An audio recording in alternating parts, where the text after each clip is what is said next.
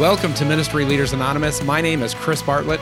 And I'm Matt Rice, and we hope to provide a moment of sanity during a busy week of ministry. We've both worked in ministry for over 20 years and have seen just about everything. And as damaged as we are, we are ready to dive into and bring light to the hurts, hopes, and hungers that every ministry leader has. Awesome. You guys, welcome to the show today. We have an amazing guest, Dr. Holly Ordway. She is, uh, man, I don't even know your proper title, but she she's a Word on Fire academic, and I am in my hand holding a, uh, a six pound book written by her all about Tolkien's modern reading. And so, just to give you a little bit of background, uh, some historians were throwing shade about how Tolkien was a, a one trick pony in regards to his culturization, his study, the things that he exposed himself to was very much narrowed or in an echo chamber.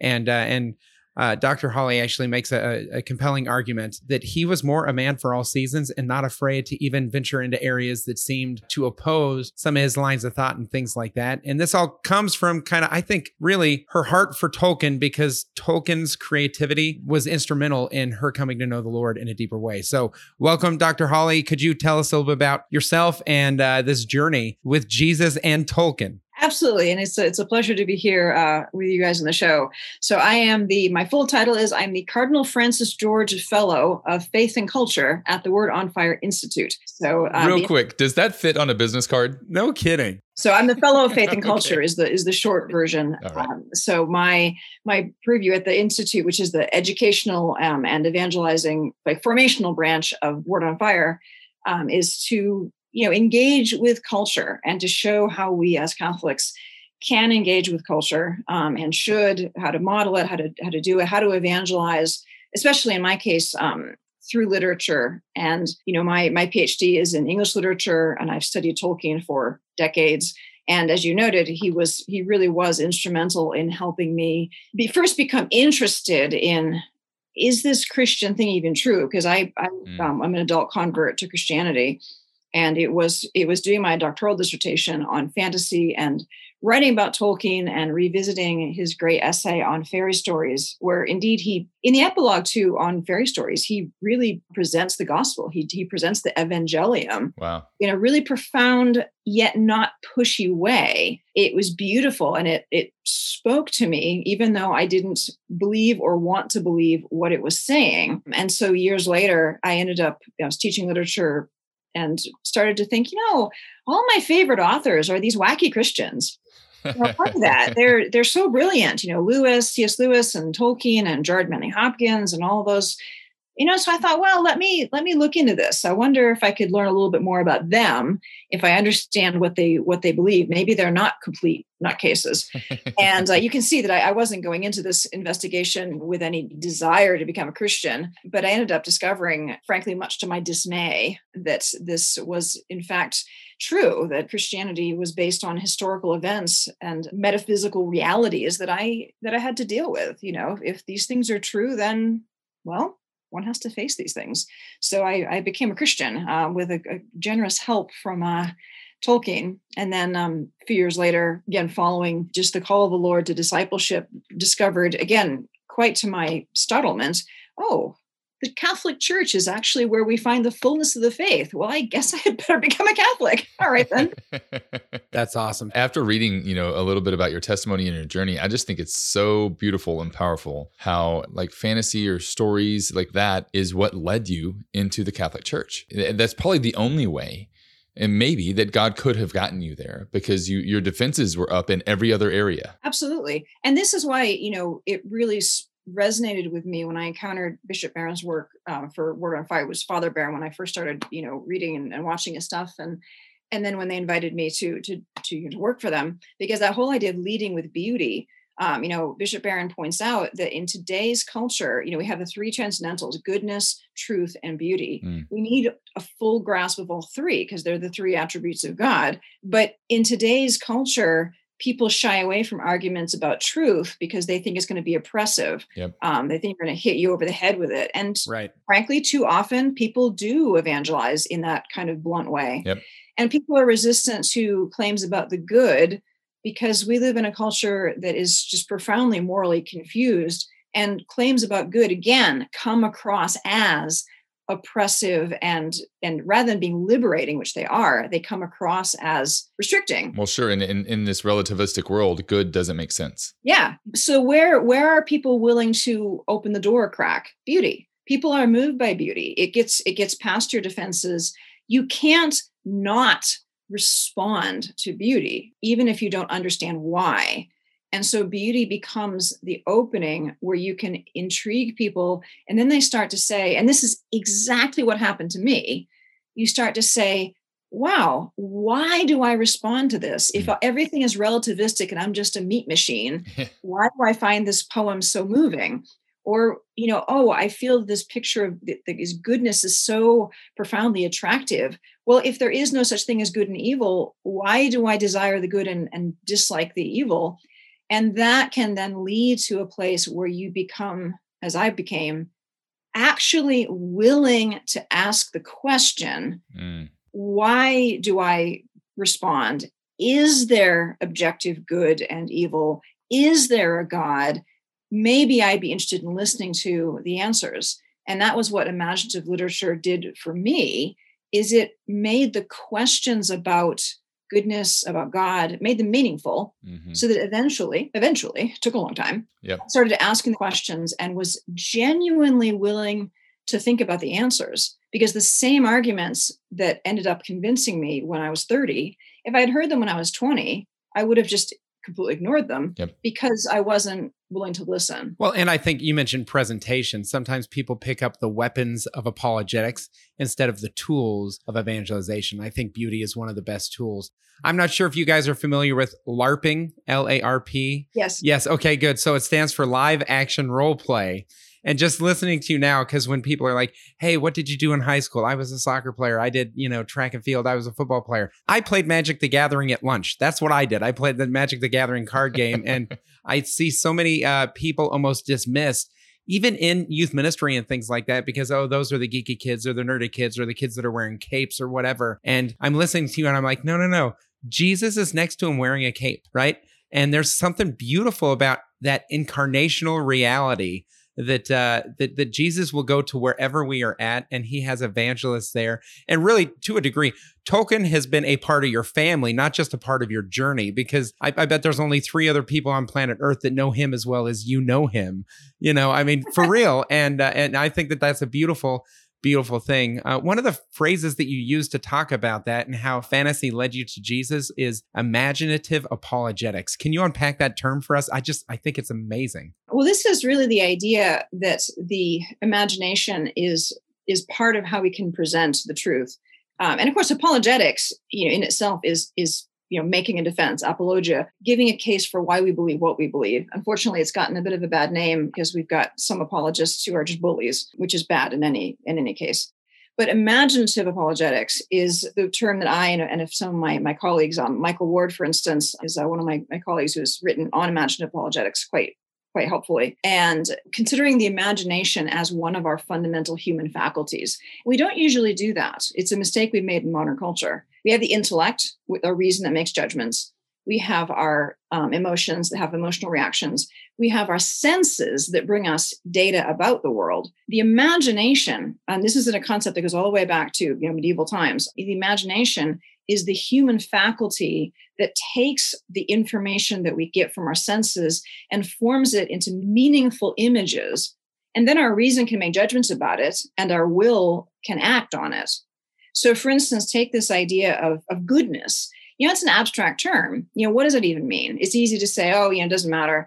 Um, I'm just going to live my life as best I can. I'm not going to worry about, you know, whether there's a such thing as goodness in Middle Earth, we have that kind of concretized. We have this picture of Frodo, you know, carrying the ring, helping his friends. So much beauty, um, so much, you know, effort to be good, to do the right thing. We're moved by that, and that's the imagination is is taking these these images and is building up a sense in which goodness then becomes something that's a meaningful concept and then we can actually make judgments about it that are richer and more informed because we have some substance to think about. Because when a word is just an abstract term, like in our modern culture, for most people, including I would say most Christians, the word sin is pretty much an empty signifier. Mm. It doesn't actually carry anything particularly significant or if it does carry something it's it's trivial. So how does our reason make judgments about it? Accurate judgments. Um, and then we need to have you know good judgments in order to then make the right decisions. Should i do that? Will i act?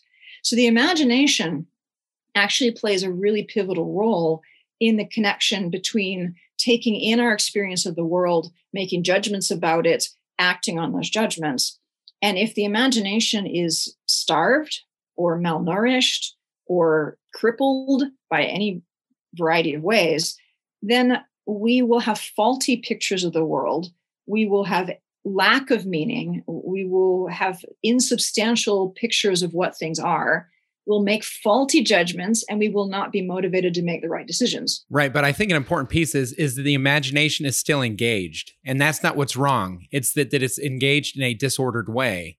Right. And so often I feel like there's times or, or even in parenting where we want to discourage imagination. And it's like, no, we should absolutely encourage it. In fact, we do encourage it in like Lectio Divina, which is a common spiritual practice of engaging our gift of imagination with the gift and the treasure of scripture combined. And I think Tolkien really did that same type of a lectio thing utilizing imagination just with the Christian journey instead of with uh, clear scriptural passages and things of that nature. And so, how do we put this gift of imagination that comes from God at the service of his kingdom in a way that really engages other people. And so I would even say imaginative apologetics could also be called imaginative evangelization as well in some of the cases. And it's a beautiful thing. Yeah, and I think you're you're absolutely right to emphasize that point because the imagination, it's a human faculty. We we always use it. We can't not use it. So we can't just say, oh, we don't need the imagination or the imagination leads us astray. Well, our reason leads us astray, but we can't turn off our reason. Right. We shouldn't try. Right. Um, so we have to, how do we guide it? How do we nourish it? And I think Tolkien is a great model in that of how, how to take in nourishing food, how to guide the imagination to be to be healthy and strong as our reason and our will should be healthy and strong. So I, I want to encourage the listeners be dreamers of dreams to see the world as you desire it to be, even if it has to feel a little bit like fantasy, because sometimes the reality and the way that we dream the world to be, it, it seems like there's a huge difference there. But at the same time, sometimes that can be frustrating, right? Like the heroism that's shown in a lot of Tolkien's work, you don't see that in real life. And that's almost discouraging to be like, no one would be willing to make those type of sacrifices or to stand up. But at the same time, our heart is stirred by that reality because we know that the human is capable of that type of gift, right? And so there's almost this tension in diving into it because you're like, oh, I hunger for something like that. That hunger can't be satisfied right now here in the sinful reality that we exist in. It translates to smaller daily things. Even yesterday, like a homeless man came up asking for help, and I ended up putting him in my car and and driving him to the bus station to buy him a bus pass and and take him back. And that was a journey, you know, and it took courage. I was worried that you were going to say you drove him to a volcano and then you, you, you took off his ring and you threw it in there. But uh, like that was a journey that took courage, you know, to say yes to the mission that I was called to that day. And I think that that that's a relatively small thing, especially when compared to what Frodo went through. but it's it's still something that can be very similar to that same kind of journey. And I think we we go through these things or we're faced with those things every day. Having that example of Frodo in your mind it's like I can do this or I, I can say yes to this in, in, in a way and connecting the two. I know that's a weird connection, but well, it's less it's less weird than you think because I'm thinking Tolkien actually articulates um, one of the some of the functions of fantasy. He has a, a great, a really profound essay on fairy stories, and in that, one of the things he says about fantasy is that it has a particularly strong ability to do what he calls recovery recovery of clear vision. Now, all literature can do this, and Tolkien's just writing about fantasy, and he thinks that fantasy can do it particularly well, and I and I would agree. So his point is that when we go into a fantasy world, we see, you know, hobbits and elves and dwarves, and you know, Sauron with the ring, and all this is kind of almost heightened. Uh, we see Ents and you know Rivendell and all these fantasy things, and then we come back into the real world, uh, the what he calls the primary world, and we experience a kind of refreshment of vision because by having engaged meaningfully with these fantasy scenes and characters, we are actually able to see more clearly the things around us. So, I mean, as, a, as one example, you know, once you've met the Ents, you know, Treebeard and the, the shepherds of the trees, these amazing ancient walking trees that go room, room. And if you engage with that and then you go for a walk and you look at the trees around you, the trees that you might have seen 20 times, and you think, wow, trees are really amazing. yeah, really yep. think about it. Like, yeah. Um, and that could translate into action because maybe your your town is thinking about like oh you know maybe we'll just bulldoze all the trees to make you know fall cleanup easier. And maybe you might say hold on. Yeah. These trees are actually beautiful and they add you know something positive to our community. Don't do that. Let's have the trees because now you've seen them. Yeah. And tolkien makes the point particularly about seeing people. He says that, that our familiares the people that we see most often are the easiest to stop seeing clearly mm. because mm. of the pall of familiarity. But that fantasy experience, like you know, you see Frodo, the little hobbit, the weak hobbit who um, who actually fails in the end. It's it's through Providence um, and his acts of pity and mercy that that the quest is is fulfilled. Now you come back and you you you know in his his way of thinking, and I think he's right. We have this recovery of vision where we can maybe see the homeless person, the child, the person who is maybe too weak to do what they should do, but they're going to try. And we can say, oh, there's real courage there. There's a person there to value.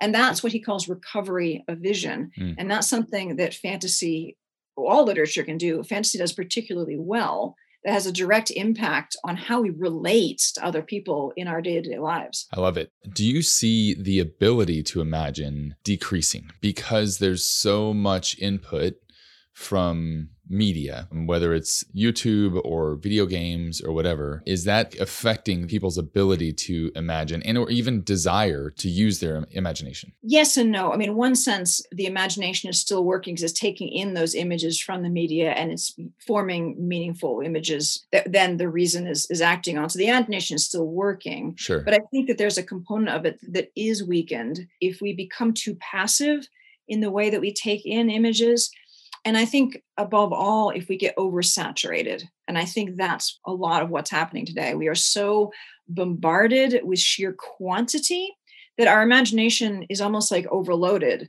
Yeah. It's like a storm drain that's that's flooding. Like there's so much coming in that there's no way to process it properly um, or or select properly or assess properly and so it almost becomes a little bit haphazard. And i think the problem of overstimulation is is a huge one in today's culture. Really almost can't be overstated. So what do ministry leaders do with this information? Well i mean i think first to to recognize that we need to nourish and cultivate our imaginations. Like that's a thing we have to actively do. It doesn't happen by accident.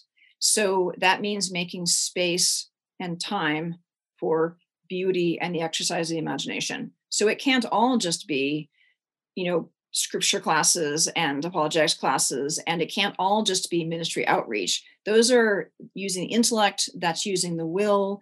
Where do we cultivate the imagination? Are there, for instance, you know, devotional days that are more reflective? Is there art? Is there a serious engagement with literature? Are there book clubs? Are there film clubs? You know is there an are there art classes?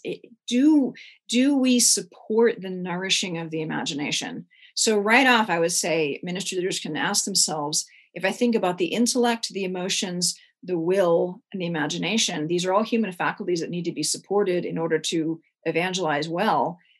Is there a place for the imagination and the aesthetic sense um, amongst the various ministries in my parish or in my in my organization? And if the answer is no then straight up that's the first task. Yeah. You know we can't we, we got to feed it we've got to nourish it. Doesn't happen instantly. You can't snap your fingers and say boom we all have well-formed imaginations. Let's go evangelize. You know we, we need to do the work. And that might mean starting a book club starting a film club um, putting art in your parish bulletin. Mm. you know little things like that can begin to nourish the imagination it's a stewardship issue, right? We have to steward this. And if we have those that we're in charge of in our ministry or that we're in charge of leading, we have to be able to help them foster those areas, just like we need to teach them how to pray. My goodness, uh, strengthening their toolbox for prayer. And imagination is one of the tools in your toolbox for prayer, right? Absolutely. Sometimes people just look towards uh, memorization, and everyone knows the prayers to say, but do they know how to engage the Lord in a, in a deeper sense? I mean, think about the rosary. You know, the rosary is supposed to include the exercise of the imagination because exactly. you're supposed to be envisioning and, and meditating on the mysteries. But if, say, the wedding at Cana or the agony in the garden are just words to you, you're not really going to get as much benefit out of praying the rosary as you otherwise might.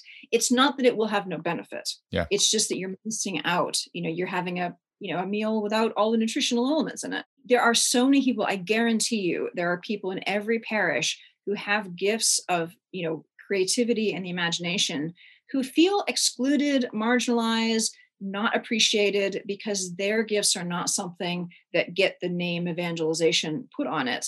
Like at the institute, the Word on Fire Institute, we've we're actually just finishing up a writing seminar, um, three weeks of a of a seminar on devotional writing, and we've instituted these peer mentor small groups where people are forming communities to support each other in their writing, and the response has been tremendous. I, I'm sort of blown away by how many people coming forward saying, I don't have any experience with writing, but I I'm I feel the call to do it, or I've dabbled in it and no one has taught me how to do it to serve the Lord. Mm. Help me. So we have, I think, a lot of people who are artists, who are writers, who are musicians, who have these gifts that are God given and they've got nowhere to use them and often they're kind of like treated frankly as if they're second rate. Right. Well that's a huge grassroots group of people in parishes in you know in your dioceses who have gifts that are not being used. There are talents that effectively are buried in the ground because we can't be bothered to dig them up yeah. right? Right. Yeah and so we need to we need to find opportunities to give the imagination a canvas. Another piece and i think this goes back to the model that tolkien gives us is that we also need to uh, be creative in the way that we're doing ministry, right? And so he hit a home run with Lord of the Rings. But you mentioned that when he wrote it, he did not know. He was just taking a swing. So what does that mean in regards to our creative risk taking? Like some of you listening are amazing with with lyrics or with music. Some of you are amazing with drawing or different types of art. Some of you are, are amazing at performance art. And some of you have kept all that under a bushel basket because it doesn't fit into the traditional understanding of what a curriculum or whatever your ministry typically does. How do we go ahead and take that risk to say, no, I'm going to use my skill set, my gifting, and go for it? Like, what does that look like? Well, I would say, and again, I think Tolkien's such an amazing model for this because he does take does take this risk and he's aware that it's a risk because he says you know for years he he felt that no one would appreciate his work you know and and he keeps on doing it. And I think that is part of the first lesson that Tolkien didn't just sit down one day, write a book, and say, Here, I've tried something. It was the fruit of literally decades of writing and also of reading and of work and of revision. Um, I mean, the amount of revision and reworking he did for everything that he wrote is incredible. And one of the lessons I say to my students when I teach writing is writing is a skill and any art form whether it's drawing or painting or sculpture or dance if you have a desire to do it you might have some innate gifts and a lot of times there's a bit of a transition point where people they begin to exercise it and then they stop or they stall out and there's two reasons that can happen one is that they receive no encouragement and no help and then they get depressed and they just give up but the other is that they have too high expectations for how it'll be received. And they think that their first novel is going to be the next Lord of the Rings. They think their next, their first picture is going to be um, Rembrandt. And they realize that it's not getting, you know, that kind of reception. And they they don't persist because they reach the point at which it takes effort to improve the very first step can sometimes be you have that beginner's ease. Yeah. After that, I mean, I've been I've been writing all my life. It's hard work. Art is hard work. And that has slightly been missed out because we've so shoved the arts and imaginative things into the realm of hobby that people have lost sight that it's like you know if you're going to be serious as a scripture leader you study the scriptures you read commentaries you listen to good homilies you do the work. So if you're going to be a good poet i'm a poet too. If you're going to be a good poet you've got to do the work. And that is something we need to provide environments that this is the tricky thing are both encouraging and challenging. Because we need to encourage people to do the work, to use their gifts, but we also have to say, you're not going to be the next J.R.R. Tolkien or C.S. Lewis or Flannery O'Connor the first thing you do. Yeah, right. You need to do the work.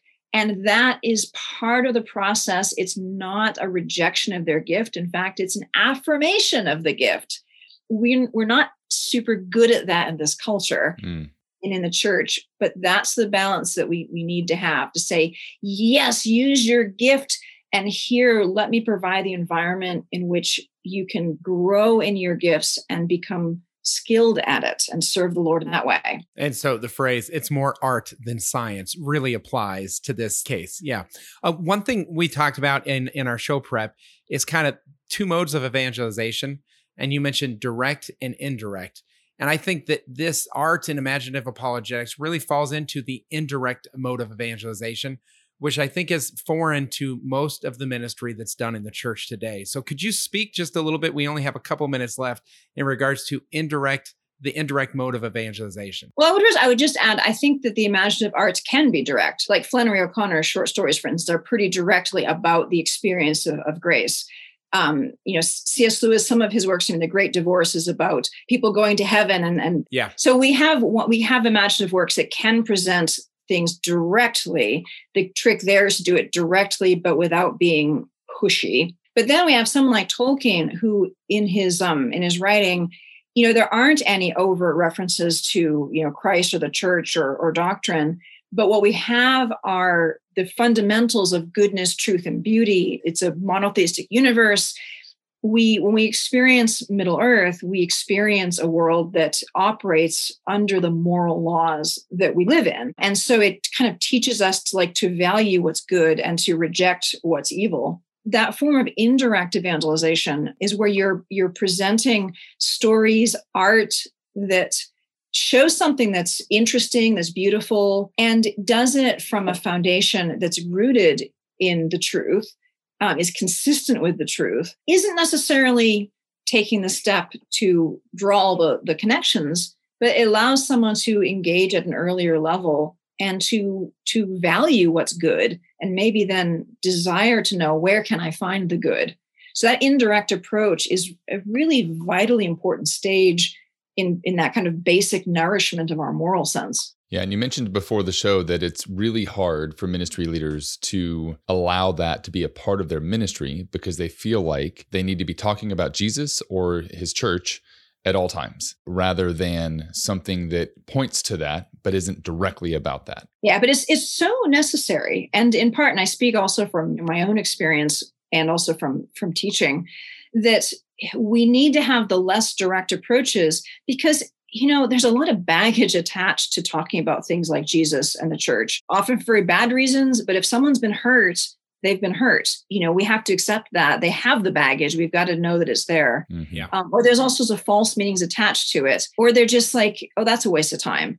Well, then we can talk about Jesus until the cows come home, and it will have exactly zero evangelistic effect. Yep. Right. If we get them interested in talking about what does it mean to be human? What does it mean to have a fulfilled life? Everybody cares about that. And then they become they, they start to find these concepts meaningful and they start to be interested in asking the deeper questions. And then then they might be and hopefully will be prepared to hear a bit more about where we might find more about what it means to be human what it means to have a fulfilled life. So that initial step i mean there are so many people who are very far from being even able, much less willing, even able to take in direct evangelization. That's just a fact. I wish it were not so. Yeah, but right. it's simply a fact. So we, you know, we need to go meet people where they are. I mean, where else are we going to meet them, right? Yep. Yep. and that means going out and engaging in indirect ways so that we can draw them in so that they'll find these concepts meaningful and then care because they don't they won't care if it's true until they care about it that it's meaningful. Yep. Yeah, and I think there's something beautiful about engage them in the economy of grace before you engage them in the economy of truth. Just say, you know what, you understand these things. Your heart is stirred in the same way my heart is stirred, and that's because beauty is the on ramp, not not behavior. Oh, you need to behave this way, or you need to say this prayer, or something like that. So this is absolutely fascinating. I think there could be 150 podcast episodes on this alone. Dr. Holly, how if people wanted to follow up with you, how would people find you to, to shoot you an email or, or, follow you on socials or whatever? How do people follow you? Well, they can go to my website, which is hollyordway.com. And uh, I'm also on Facebook and I'm on, on Twitter as uh, Holly. So, but hollyordway.com is my website where you can find out what I've written and uh, my work at Word on Fire and all of that. Excellent. Yes. And uh, the most recent work that I've encountered is, of course, Tolkien's Modern Reading. It's absolutely a very thorough exploration of Tolkien and his journey. Really neat response to some of the mishistorization or whatever categorization of Tolkien. So thank you so much for joining us, you guys. We are so uh, so grateful to to Dr. Holly for being here, and uh, let's continue the conversation online. Please send any feedback you guys have to mla at ablaze.us and share this podcast with someone. Here at Ministry Leaders Anonymous, we believe that if you want to go quickly, go alone. And if you want to go far, we go together. So take some time this week to pray for other ministry leaders and dive into your favorite form of creativity, literature. Just explore the beauty of God in unconventional ways. We will see you guys next week on Ministry Leaders Anonymous. God bless you.